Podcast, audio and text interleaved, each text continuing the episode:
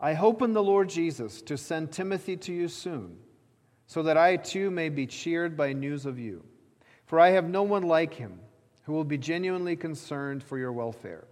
For they all seek their own interests, not those of Jesus Christ. But you know Timothy's proven worth, how as a son with a father he has served me in the gospel. I hope, therefore, to send him just as soon as I see how it will go with me. And I trust in the Lord that shortly I myself will come also. I have thought it necessary to send to you Epaphroditus, my brother, and fellow worker and fellow soldier, and your messenger and minister to my need. For he has been longing for you all and has been distressed because you heard that he was ill. Indeed, he was ill, near to death, but God had mercy on him, and not only on him, but on me also, lest I should have sorrow upon sorrow. I am the more eager to send him, therefore, that you may rejoice at seeing him again, and that I may be less anxious. So receive him in the Lord with all joy, and honor such men, for he nearly died for the work of Christ, risking his life to complete what was lacking in your service to me. This is God's word. You may be seated. We've been in the book of Philippians, which is a letter that was written by the Apostle Paul to a particular church at Philippi. Paul is, at the writing of this letter, awaiting trial in Rome for the preaching of the gospel. He is uncertain about his future, and the Philippians had sent him a gift to support him in prison. Back in those days, if you were in prison, you had to provide for your own necessities. And so the Philippians are standing by him in their partnership in the gospel. And Paul writes a letter and in that letter, he updates them on what's happening, thanks them for the gift, but of course, he's very much concerned for their well being. As we see uh, as a clear pattern in Paul's life, he is concerned for other people, he's concerned for other Christians, and so he's praying for them. And he writes this letter to them to encourage them to continue to follow Jesus, even in the midst of persecution, and also to be joyful in their Christian life. Joy is a great theme of this letter. And the way this theme connects to our passage is Paul wants them to joyfully receive Epaphroditus and to rejoice that such men exist, that such examples exist, and honor people like Epaphroditus and Timothy. So that's our passage, and this is how it fits in the larger letter. Now, for some people, when they read this, some commentators even, they think this section is out of place. Because usually in Paul's letters, you would see commendations and kind of logistics explained at the end of the letter. That's typical for Paul. But here we have some personal details and commendations of Timothy and Epaphroditus right in the middle of the letter. This is unusual. So the question is why? Is it later editing and people just kind of cut and paste it in the wrong way? I don't think so. I think this actually makes a lot of sense because if you see it in context of chapter 2, Paul has already been talking about the model for humility and, and service that we see in Christ. He's already um, gently rebuked the Philippians that there's apparently some division and conflict in the Philippian church. So Paul says, I have the same mind as Jesus does. And so serve others in humility, see other people's interests as, as higher, as, as more important than your own. And now I think what he's doing is he's given them two examples of people who actually live like that. So to me, this, this progression is very logical and makes a lot of sense that Paul would be using these specific examples, talking about specific people to illustrate what it actually means to live as humble servants as Jesus did for us. Paul wrote, Let each of you look not only to his own interests, but also to the interests of others. And so Timothy and Epaphroditus are the kind of people that actually look to other people's interests above their own. So now we're looking these two examples, and that's what I'm going to focus on this morning. I want to work through our text under four headings. Number one, I'd like to look at our need for examples, our need of examples. Number two, I'd like to consider specifically the good examples of Timothy and Epaphroditus. Number three, we'll see and consider the supreme example of Christ because that is the context and that is actually what makes Timothy and Epaphroditus good examples to us. They are following Christ, and so now we can follow them. And then finally, number four, and very briefly, I will encourage you to pursue becoming an example for others. So, our need of examples, number one. Number two, good examples of Timothy and Epaphroditus. Number three, the supreme example of Christ. And number four, our pursuit of becoming an example for others. As I've been reflecting on this passage, it, it struck me that we live in a time and in a culture that struggles to find good role models. Now, there's a lot of talk about role models. In fact, in schools, starting as early as, as preschool, you hear a lot of talk about being a good role model and, and using, looking at other people as role models. However, as I look around in politics and in the arts and in sports, I am wondering who would I encourage my child to imitate and follow? And there are notable exceptions, but not many. It seems that many of us are struggling to find somebody to connect to, somebody to follow, somebody to use as an example for ourselves or our children. But what about the church? The church is supposed to be better, of course. We are different from the world, and we should have lots of examples of people to follow. And yet, as I look around the landscape of evangelicalism today, what I see are actually high profile failures of leaders. And for many of us, just speaking as a Christian, for many of us, we have become suspicious of leaders, of visible leaders. Uh, we have become reluctant to follow somebody and say, This is the person that I can model my life after because we've been burned. And yet, we read this passage, and Paul says, Honor such men. Receive him with joy and honor such men as Epaphroditus. Paul does not seem to be reluctant to put somebody in the role of an example and say, Look at Epaphroditus. Look at Timothy. Even more audaciously, Paul says later in the letter, this is in Philippians 3:17, he says, "Brothers, join in imitating me." He's, he's not even afraid to put himself in that category and say, I will be your example, follow me. Is it arrogant for Paul to do that? To call others to follow his example? I don't think it's arrogant as long as the example is of selfless, sacrificial service. If that's what you're commending to people, then I don't think it's arrogant. You're saying, I am serving you and I want you to serve others. Now, it does take some courage to do that, I think. And I have, as many of you, we, we've struggled with that. For example, I struggle with telling you about my spiritual life. That's hard for me.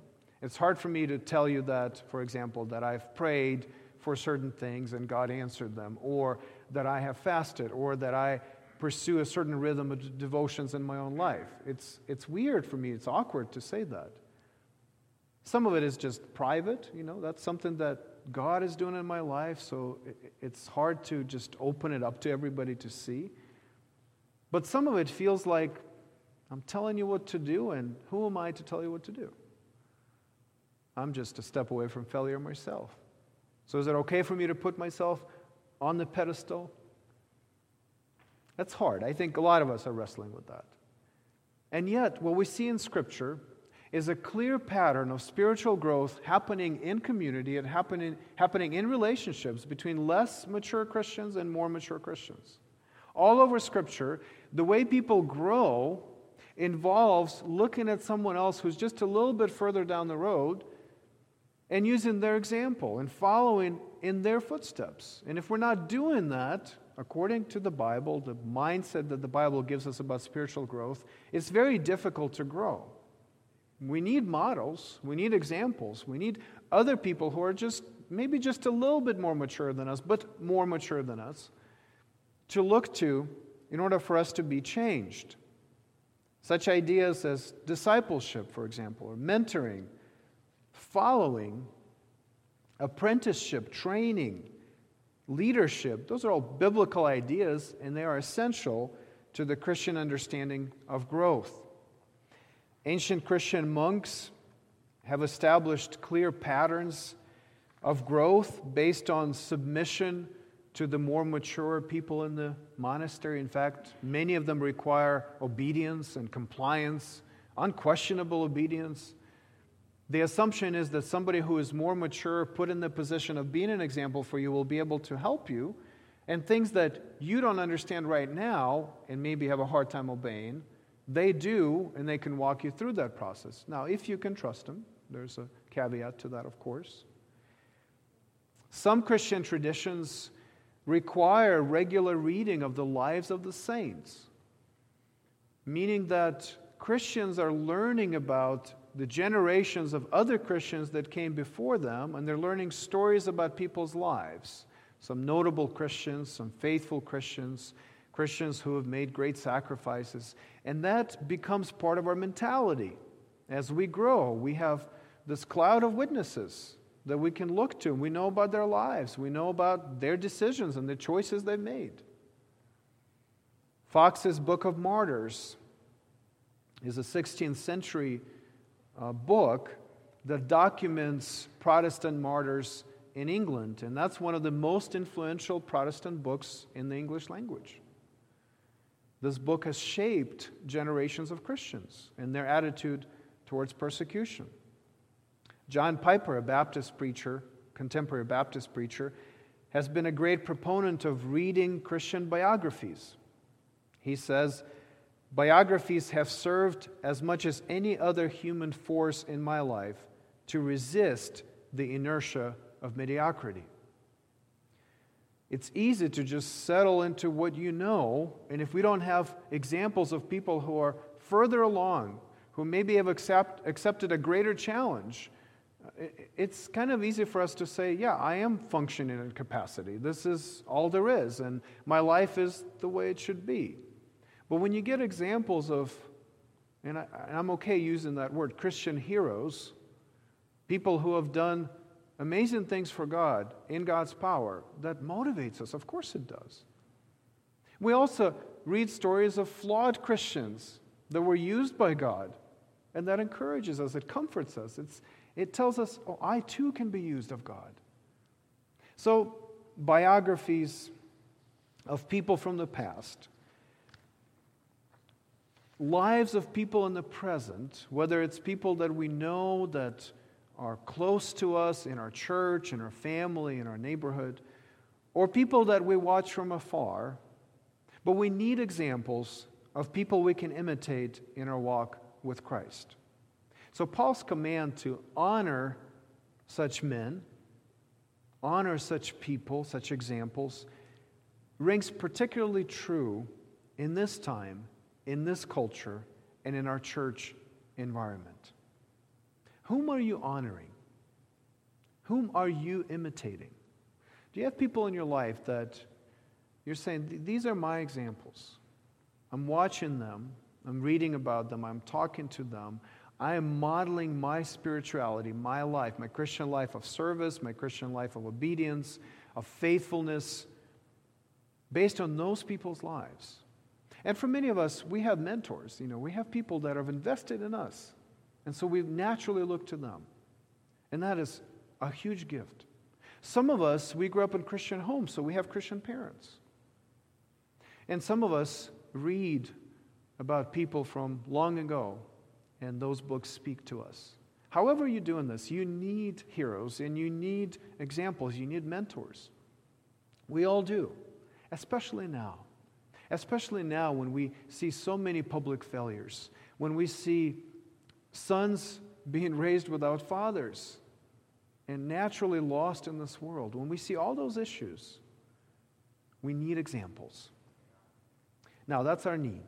Now, let's look at the two men that Paul writes about as those examples. There are many more, but these are the two that he wants to, to put before the Philippians.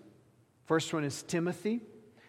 Now, as you've read the Bible, those who are familiar with the New Testament, there are lots of passages that are connected to Timothy. We have two letters that Paul wrote to Timothy. Uh, there's lots in the book of Acts. about Timothy. He was Paul's longtime associate and protege. Paul calls him his son in verse 22 here, but also in, in other places. This was his spiritual son, somebody that he mentored, somebody that he cared for deeply, but also his associate, his co worker in the gospel. Timothy did a lot of stuff with Paul. He was his, his student, his apprentice in the ministry, and Paul was giving him more and more responsibilities, eventually to the point where Timothy was leading a church in Ephesus. They had a very close relationship. And in fact, for us today, we often would use that relationship to describe how mentoring and discipleship should work. I've, I've preached, I think I've preached a, a series of sermons on, on Timothy and Paul and their relationship when I first came to Chatham. We look, and sometimes people would say, and you probably heard that said, people would say, everybody needs a Paul and everybody needs a Timothy. In other words, we all need somebody to mentor us. We need somebody like Paul to invest in us to be our example. But we also need to be an example for someone else, like Timothy. We need to invest in someone else who's younger in the faith that we can influence. And so we see that dynamic between Timothy and Paul even playing out here. Paul says of Timothy in verse 20, For I have no one like him who will be genuinely concerned for your welfare.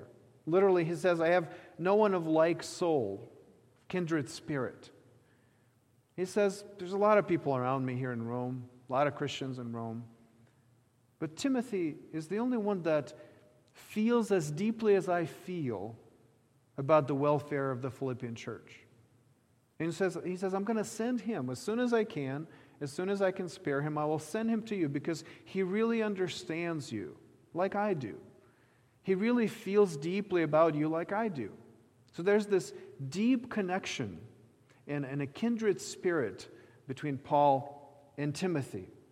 Now, of course, the Philippians know Timothy. Timothy was there when the church was planted. He's probably visited the church after that several times. And so Paul is sending somebody that they know, and he says, You know his proven worth. He says, You're not dealing with somebody you don't know. He has invested his life in you already. He was there when the church began. He knows what the persecution is like in, at Philippi. And you can trust him. He has a character that you can trust. And so Paul says, I'm going to send him to you as soon as I can. Lots of other Christians prioritize their own interests, but Timothy, Timothy lives for the interests of Christ Jesus.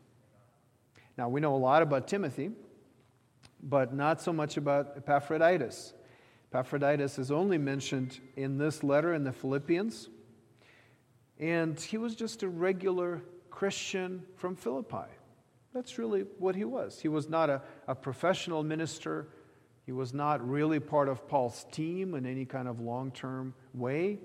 He did not travel with Paul. He didn't preach the gospel in new cities. He was a regular guy. He was just a, a Christian in the Philippian church. And so when the Philippians wanted to send a financial gift to Paul, knowing that he was in prison, that he needed his help, their help, so they said, Well, who's going to go? Who's going to take this money over many days of travel to Rome? And Epaphroditus said, I will do that. In some ways, this is very ordinary. In some ways, he's just a guy who's willing to serve. He wants to serve Paul, he wants to serve his church, and he says, I know this is a dangerous thing, but I will do it. I will serve in this way. And so now Paul is sending Epaphroditus with the letter, with this very letter to the Philippians, to back home to the church, and now he's serving Paul. So he served his church by bringing the gift to the Philippians, and now he's serving Paul by bringing the letter back to the Philippians when I think about that, you know, there's lots of lots of great stories in Scripture of, you know, miracles and great sacrifices. But then you you have a story like Epaphroditus, and it's sort of ordinary. The guy just brought some money to somebody, and really couldn't even do that really well. Got sick along the way and barely made it, and you know. But Paul says, honor such men. Honor such men. Why? because he's a selfless servant. He's just, he says, I'll serve, I'll go. And he does it. Risking his life, Paul says. I'm reading a little bit between the lines, but I think what happened is he got sick, and he was really sick to the point where Paul said God had mercy on him and healed him, because otherwise he would have died. He was near death's door. And yet, somehow, this person persevered. Epaphroditus persevered and still got that gift to Paul. Somehow, through sickness, through danger, he got it. Just a faithful, ordinary, faithful servant. And so Paul elevates him. I love passages like that because I am an Epaphroditus. And so when I read passages like that and Paul says, honor such men, pay attention to their faithfulness, it makes me feel like well, I'm important in God's, God's work. Maybe God can use me too. Because there's nothing unusual or, or spectacular about him. And yet, God is using him. And Paul says, between the lines, I think he's saying, okay, you may be disappointed that I'm promising to send Timothy, but really all you're getting is Epaphroditus with this letter. And you already know him, he's from your town anyway. So there's no, no spectacular visitor coming from Paul, nobody with great apostolic authority, nobody with a great reputation. It's just Epaphroditus. But he says, look how he describes him. He says, He is my, my brother, my fellow worker, fellow soldier, and your messenger and minister to my need. This language is remarkable. I think Paul goes over the top to elevate and to honor Epaphroditus. He describes him as his partner in ministry, his brother in arms, in fact, wounded brother in arms. He calls him a messenger, which is the same exact word as an apostle. He calls him an apostle.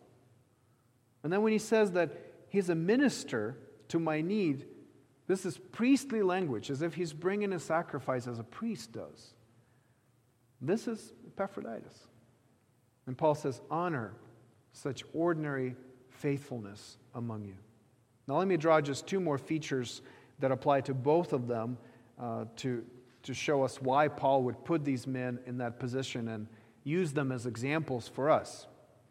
Uh, number one, they are sent servants. They're both sent.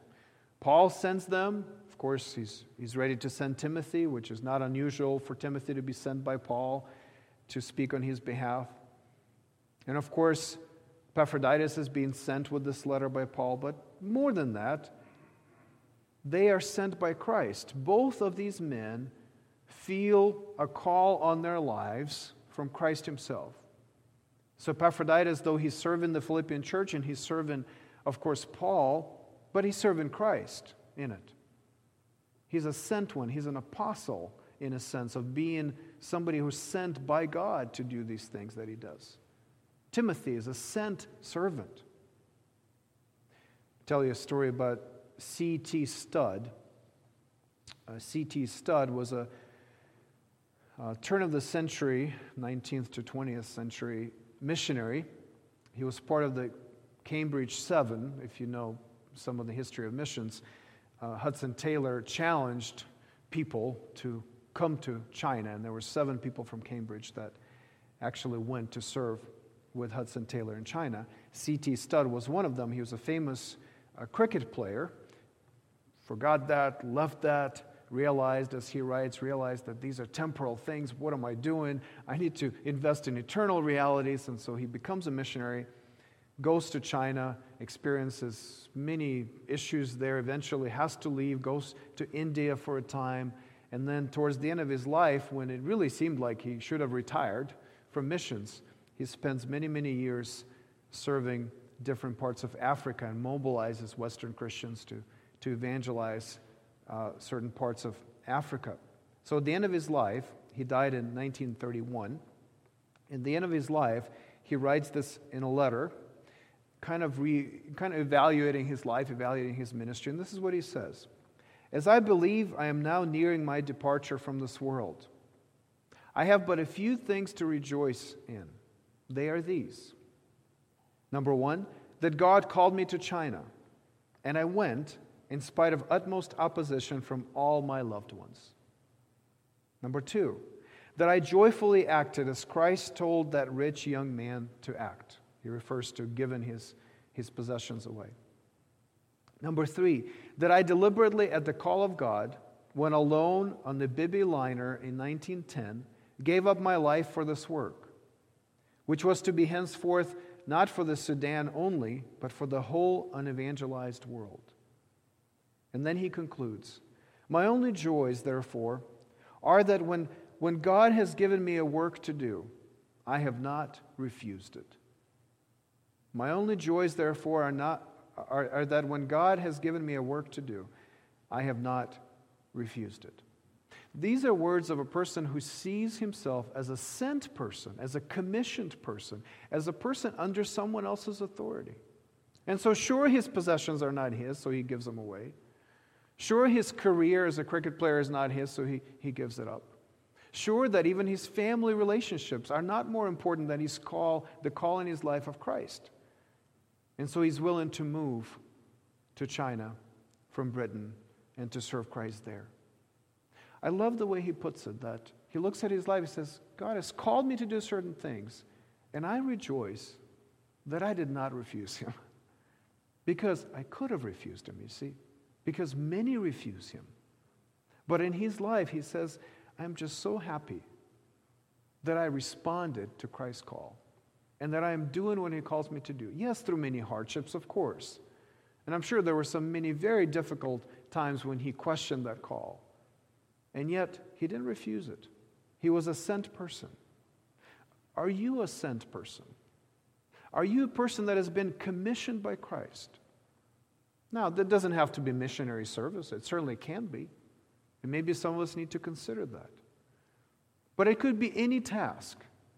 Anything that when Christ comes to you and, and he says, I want you to do this, I'm going to send you in this way, I'm going to give you this task, I'm going to give you this mission. Do you refuse him?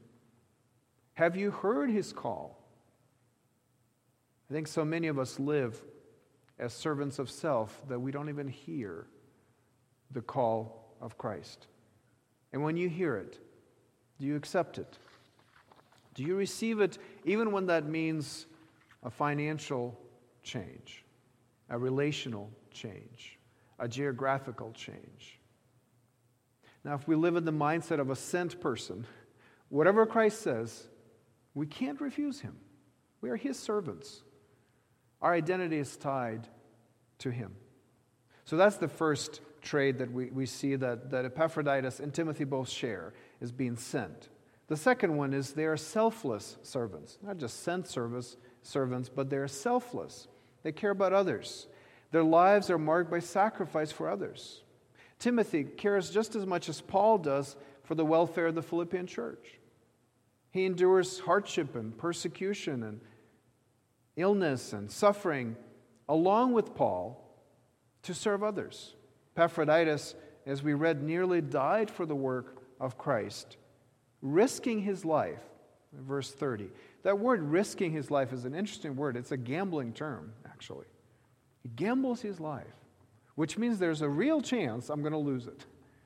So I'm risking my life, not knowing whether God is going to take it or not, but I'm, I'm putting it on the table. I'm all in. I'm putting all my chips in for Christ. And so that's Epaphroditus. Came to serve Paul on behalf of the Philippian church, and then Paul sends him to serve the Philippian church on behalf of Paul. These two men are selfless servants of Christ and of others. They prioritized the needs of others over their own needs. Do these examples convict you? They bother you when you read stories like that and they're like, that's not me? Are you reading, reading it in, in your own life and saying, that's not me? I don't prioritize other people's interests above my own? Do they encourage you to keep going when you're saying, yes, I, I care for others and I serve others, but it's hard and I need encouragement and I need strength? So you look at people like Epaphroditus and Timothy and saying, okay, I'm like them. God, please help me. Help me stay faithful. Help me not veer off this course. Do you live as a selfless servant? Or is your life, like the lives of many in Rome, apparently, consumed with your own goals, with your own plans, with your own interests, with your own preferences? And just because it's acceptable in America, doesn't mean it's acceptable in the church. We are not to build our lives around our own self. That is not the Christian way. And yes, I recognize that certain churches and certain preachers have adjusted the gospel to include that. So when you come to church, you could just hear a good message of how you can feel better about yourself. And really, what you're doing is okay. Give yourself some grace, we say. That is not the world of the New Testament. When you read the Bible, have the same mind as Christ Jesus did. Who humbled himself, sacrificed himself. This is, this is what we are supposed to do. This is how we're supposed to live. So let's, let's talk about Jesus. What is the supreme example behind these two examples that we see in Epaphroditus and Timothy? Now, of course, this is the context. Look at Philippians 2, verse 3. Paul is still continuing that theme of humility, of service, of sacrifice. He's encouraging the Philippians. He's saying, I know there's some conflicts. I know there's some divisions. It seems like some people at Philippi is just being selfish. So he tells them the following Philippians 2, verse 3 Do nothing from selfish ambition or conceit. Notice how he doesn't say, if you really serve somebody really well, there is a time when you can just kind of back off and say, okay, well, this is now for me. No, he says, do nothing from selfish ambition and conceit. But in humility, in humility, this is a foreign word to our culture, in humility, count others more significant than yourselves. That means when I have a choice to serve me, to serve someone else, if I consider them to be more significant than I am, I will do what is more important, what is more significant. I will serve them. I am not as important, so I can't prioritize myself. Let each of you look not only to his own interests, but also to the interests of others. Have this mind among yourselves, which is yours in Christ Jesus, who, though he was in the form of God, See how Paul, he commands them, he exhorts them, but then he tells them this is how it happens. You need to see Jesus. You need to see what he's done, and then that will influence you. This will give you a pattern, a model, power to do what you're supposed to be doing. Though he was in the form of God, did not count equality with God a thing to be grasped. Though he, Jesus is God, he deserves glory, he deserves worship, he deserves full obedience. But Jesus is not holding on to that. He gives that up, not his divinity, but the privileges, the rights for a time. He gives that up so he can come and serve us. He emptied himself by taking the form of a servant, actually, a form of a slave, to be literal. Being born in the likeness of men, God becoming human and giving up the rights of God and becoming not just a human being, but a slave, the lowest of the human beings. He gets to the lowest uh, rung on the ladder. And then he gets even lower. Being found in human form, he humbled himself by becoming obedient to the point of death, even death on the cross. God, human, servant, obedient, point of death, death on the cross. He couldn't go any lower than he did. This is, this is God doing that. And Paul says, This is what you're supposed to be like. This is the selfless kind of servanthood. This is the kind of humility that we as Christians must exercise. He is our supreme example to follow. This is why, in another passage, when Paul says, Be imitators of me, and Paul, by the way, says it several times in Scripture follow me, imitate me, do what I do. But in this particular case, 1 Corinthians 11 1, he says, Be imitators of me as I am of Christ. That's assumed in all the other times that he says, Follow me. But here it's explicit.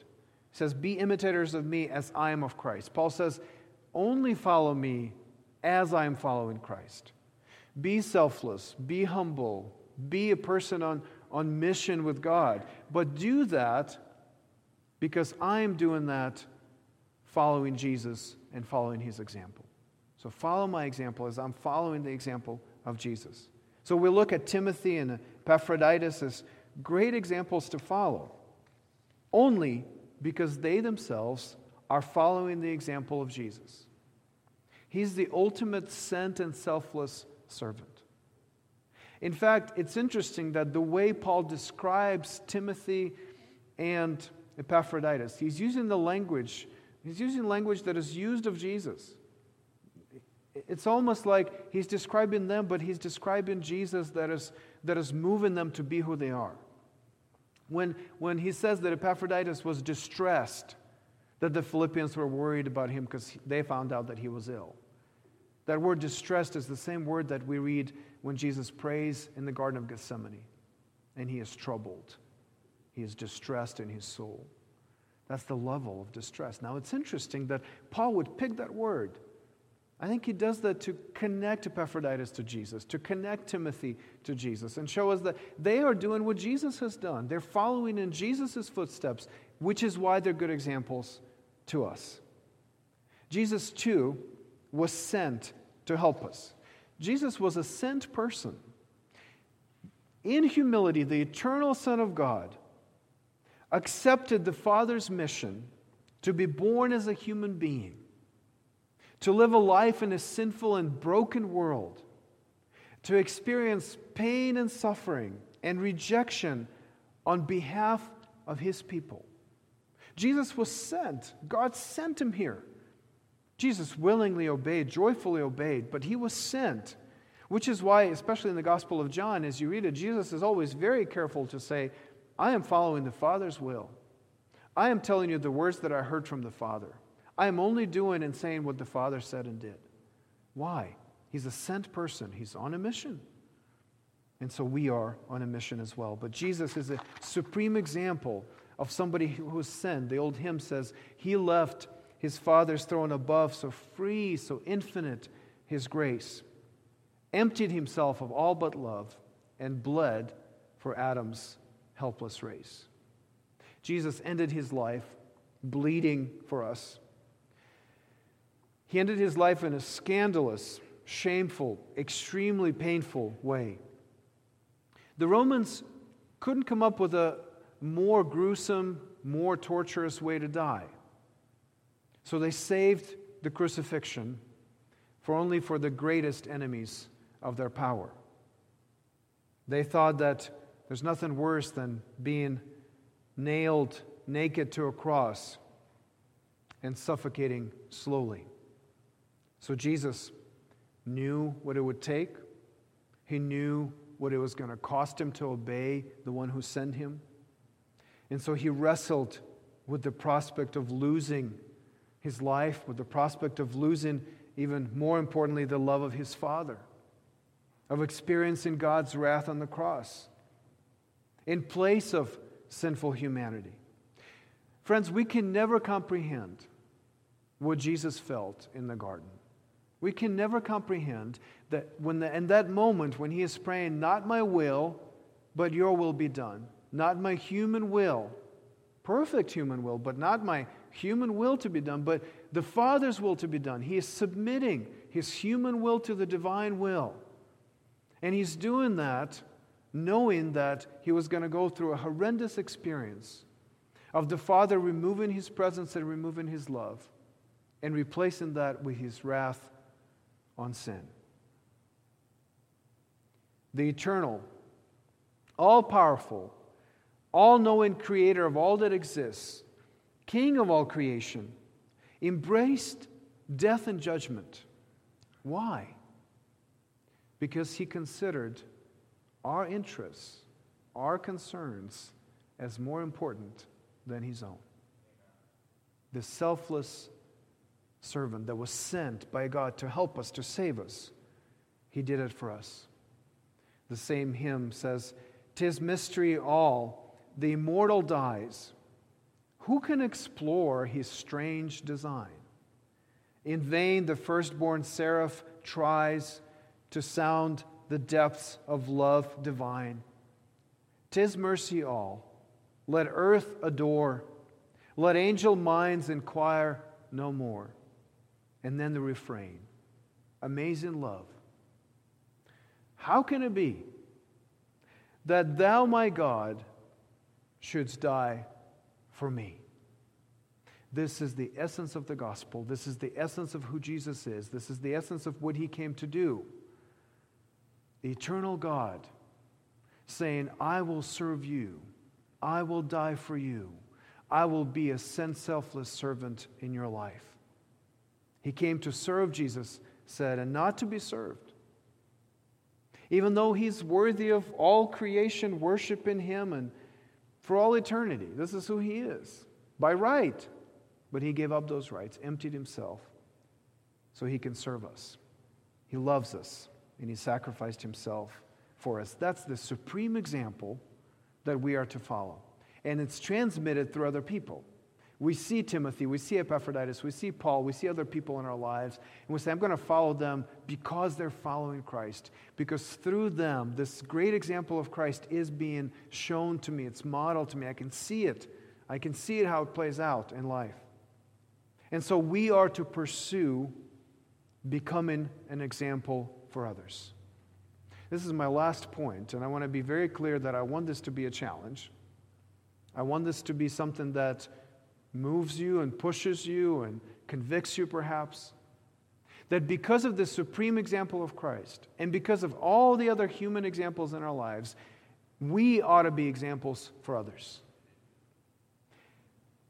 It's Christ's example that shapes our lives. And there are many people who say, well, we just need to do what Jesus does. But how can you do that? If we only see Christ as a model, as an idea, as a pattern, and all that we have is just to imitate him, it will crush us. Nobody can do that. Epaphroditus, Timothy, Paul, none of them did it perfectly. None of us can do it perfectly. And so if, the, if I'm only leaving you with a challenge, be like Jesus, what are you going to do? You're probably going to walk away discouraged, in despair, because if that's the standard, how can I ever reach it? But the beauty of the gospel is that even though Scripture tells us to imitate Christ, it is right to say, be like Jesus, but it also gives us power to do it. When you come to Christ, and please, if you're a believer, think back on your spiritual history. And if you're not a believer, hear me talk about it as an offer to you, as, a, as an exhortation to you to become a believer, because this is how it happens. When we begin to follow Jesus, when we are impressed with Him, when our hearts are captured by Him, and we start following Him, the Holy Spirit comes into our lives. He gives us a new nature, a new heart. And we, I talk about it all the time because that's a key point of understanding the gospel. We're not doing it by ourselves. It's not just me responding by faith to Christ, but He gives me a nature that can respond in faith. And so when the Holy Spirit comes into your life and He changes you, what Scripture describes as being born again, it's a new birth. You become different, you become new.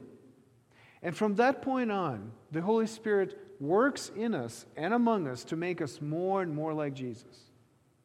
So when, when there's a command to follow Jesus, to imitate him, to be like him, it's underwritten by the guarantee of God that the Holy Spirit will make you so, that he will gradually change you, that you will become like Jesus, that those traits of Jesus, that humility, that selflessness, that mission that he's on, all of those things will grow in you and eventually, they will completely encompass you in glory.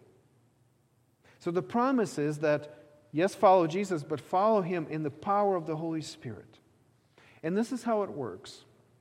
The more we understand what Jesus has done for us, the more his love, through the work of the Holy Spirit who pours that love into our hearts, the more his love takes hold of our hearts, the more we become like him.